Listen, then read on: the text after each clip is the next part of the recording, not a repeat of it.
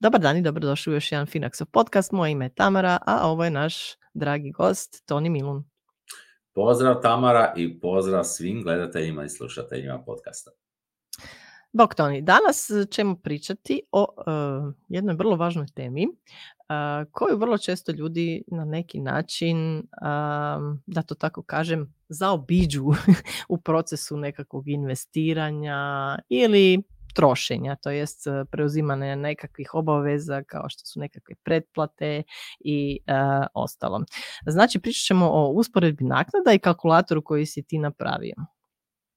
Da, jako je bitno, znači kod ulaganja i kod bilo kakve investicije vidjeti ili kod štenje u banci koje su naknade i dobro i pitati, znači mi imamo i ulazne naknade, i upravljačke naknade, i izlazne naknade postoje, tako da je sve to važno ukalkulirati, vidjeti kako... Naknade za, uspješnost, svašta tu Na, e, naknade za uspješnost također postoje, ali to je onako više za hedge fondove, ali postoje. I zapravo, ovaj, ja kažem svojim studentima, gledajte, kad vidite u banku ili bilo koju financijsku instituciju, nemojte vi pitati kolika mi ulazna naknada. Pitajte kolike su sve naknade i svi troškovi koji postoje, jer svakakvih ima. da, ali pazite, ne znači da ćete dobiti pravi podatak, jel? E, da, i to isto, da, da, da. Jučer sam evo baš pričao kako ovaj, ponekad stvarno u službenici u bankama, znači iskustva ovih uh, mojih poznanika, kako su imali da jednostavno nisu dovoljno obrazovani da ne znaju uopće dati prave odgovore. To je, evo, nažalost, oni mislim da se oni više uh, uče kako prodati proizvod, nego o samom proizvodu da, da nam znaju znati prave odgovore. Iako za financijske proizvode je to vrlo važno i to je regulativa vrlo striktna, znači da se transparentno ljudima pokaže koliko su troškovi i što će ih koliko koštati kako bi mogli zaista informirano donijeti odluku, ali kažem vrlo često ono što si rekao, ljudi idu s tim da uh, gospođe na šalteru u banci imaju nekakav, da kažem, status povjerenja jel, kod ljudi i da im se vjeruje. Ali to ne znači da ćete uvijek dobiti potpunu informaciju i da ćete od toga moći napraviti nekakvu informiranu odluku. I tako je vrlo bitno, znači prije nego se odlučite na bilo koje investiranje, da se jednostavno informirate dobro o tim naknadama. One uvelike mogu znači učiniti razliku u tome koliko ćete na kraju zaraditi, to je koliki iznos ćete imati na kraju svoje investicije. Da, jer one su vezane sa postocima, pa je to eksponencijalna funkcija, eksponencijalni rast, pa kako ono a, uštenje i ulaganje na dugo vrijeme donose ogromno dobit, tako i te na male naknade na dugo vremena mogu postati malo veće i ogromne.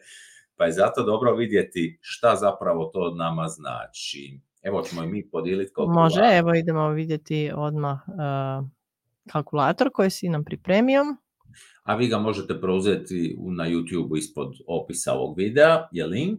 Evo, znači tu je nekoliko stvari, evo pogledajmo prvo. Imamo A i B investiciju i ajde vi ćete popuniti samo ove plave čelje. Recimo da i u A i u B, recimo u neki fond mi uplaćujemo mjesečno, evo stavit ćemo 50 eura, neka uplaćujemo 30 godina i neka je godišnji prinos, stavit ćemo bilo koji broj, recimo 10%. I sad, tu su neki grafovi, ajmo se prvo skoncentrirati na ovu tablicu. Ovdje je usporedba A i B nekog fonda, ali ajmo vidjeti što ako fond A, sad vi možete mijenjati ovdje ulaznu naknadu, upravljačku, izlaznu, ajmo recimo upravljačka naknada. Neka je u fondu A 0,8%, a recimo u fondu B 2%. Pogledajte razliku. Što je bitno? Ovo konačno stanje. Iako oni imaju isti godišnji prinos, kad se uzme u obzir ove naknade, fond A konačno stanje ima 87 tisuća eura, a fondu B 68. Ono što je bitno je da kad, kad fond zapravo govori koliki je njegov prinos, kad on objavi onaj prinos, on već oduzme ovu upravljačku naknadu, tako da će ovaj ovdje fond A će reći da je njegov prinos 9,2, tako ćemo pisati, ovaj fond B će prisati 8, iako su oni zapravo samim svojim ulaganjem jednako zaradili, ali jednostavno fond B više naplaćuje. i ulazne i izlazne naknade uglavnom ne budu ukalkulirane već u ovaj fond, pa evo recimo i to možemo isprobati. Recimo da je ulaznom, ulazna naknada u A 1%, u B recimo, ajde neka bude manja 0,4 i mi vidimo koliko je naše konačno stanje. Evo i sad se vi ovdje možete zaista igrati, malo isprobavati ulazne, izlazne upravljačke, a da ne kažemo ono, ajmo staviti 0,0, recimo kad su male razlike, recimo upravljačka da je ovdje 0,1, a neka je ovdje upravljačka, evo 2%, pogledajte vi tu razliku nakon 30 godina. Radi se o više od 30 tisuća eura. Potom imate ovdje uh, ovu cijelu tablicu koja je vezana upravo za ovo A ulaganje, koliko je konačno stanje ako je upravljačka naknada, evo vidim ovdje mi fali slovo N, ja kao ono gramar naci moram to ispraviti. E, ako je 0,1 imate na kraju 101 tisuću eura. I znači za svaki 0,1 postotnih bodova ako se diže vidimo da nam naše konačno stanje pada za neke 2000 eura. Evo vidimo to koliko izgleda kad, kad naraste na 3%.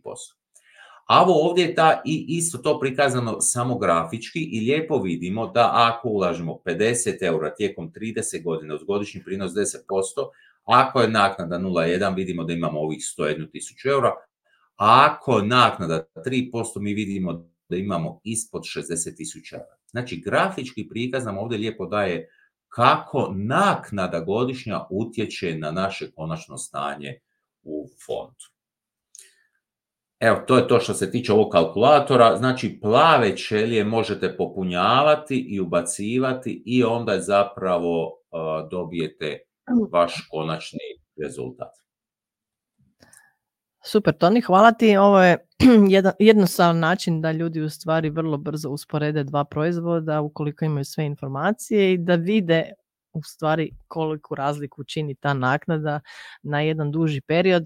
Vrlo često ono što si rekao, ljudi ne misle da ne znam nekakav nula cijelih nešto e, čini e, na dugi rok, da je to nekakva velika razlika ako je razlika u naknadi ne znam 0,5%, ali e, ovdje vidimo u stvari koliko značajan je taj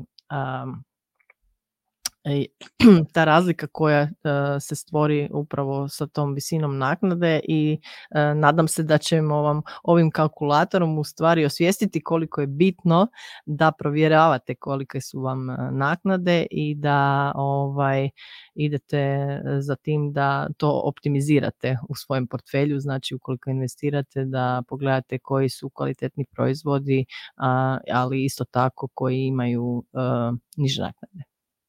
Da, to je bitno, pogotovo na dulji rok. Na dvije, tri godine to, ta razlika ne mora biti velika, ali ono kao svaka eksponencijalna funkcija, što to ide dalje vremenski i što je veća ta razlika, to na dugi rok, evo vidjeli smo, 30.000 eura može značiti razlika u naprijed. Tu, tu se naravno moramo nadovezati, e, posebice kad govorimo znači o mirovini i tom ultra dugom e, roku, jel? Znači nije isto u uh, kakav fond investiramo, to je kolike su nam naknade, zato što će nam na takav uh, dugi investicijski rok uh, zaista ta naknada učiniti veliku razliku na onome što možemo očekivati kao našem, da kažem, iznosu koji će nas čekati za mirovinu.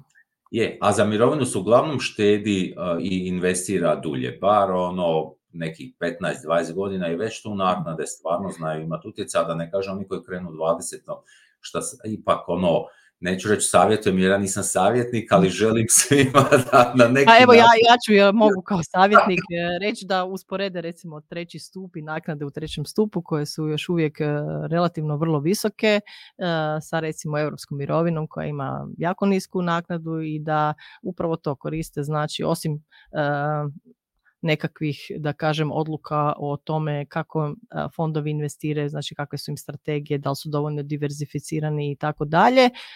Isto tako i naknade su vrlo važan dio tog odabira. Da, evo, evo u principu to, naknade to je nešto što zadnje ljudima padne na pamet. Ono, uopće o tome ne razmišljao, nadam se da ova, evo, ovaj podcast da će ih potaknuti da ipak malo kod investiranja obrate pažnju na sve te naknade, ali ono na sve. pa je, obično ide ta sigurnost, e, ko je pružatelj, e, ne znam, e, prinosi, strategije, diverzificirano, sve su to nekakve stvari o kojima moramo razmišljati, ali isto tako moramo razmišljati o naknadama. One su vrlo važne i hvala ti Toni da si to danas prikazao u ovom kalkulatoru. Kao što je Toni rekao, možete ćete ga naći dolje u opisu i nadam se da ćemo koristiti u budućem e, izboru nekakve e, vaše investicije. To je to. Evo, mislim da smo sve rekli. Tamara, hvala tebi još jednom na pozivu. Veselim se i budućim e, i podcastima i webinarima. Evo, je li to to? Imamo li još što za je, Hvala ti, Toni na još jednom kalkulatoru, u stvari na seriji ovih podcasta o kalkulatorima.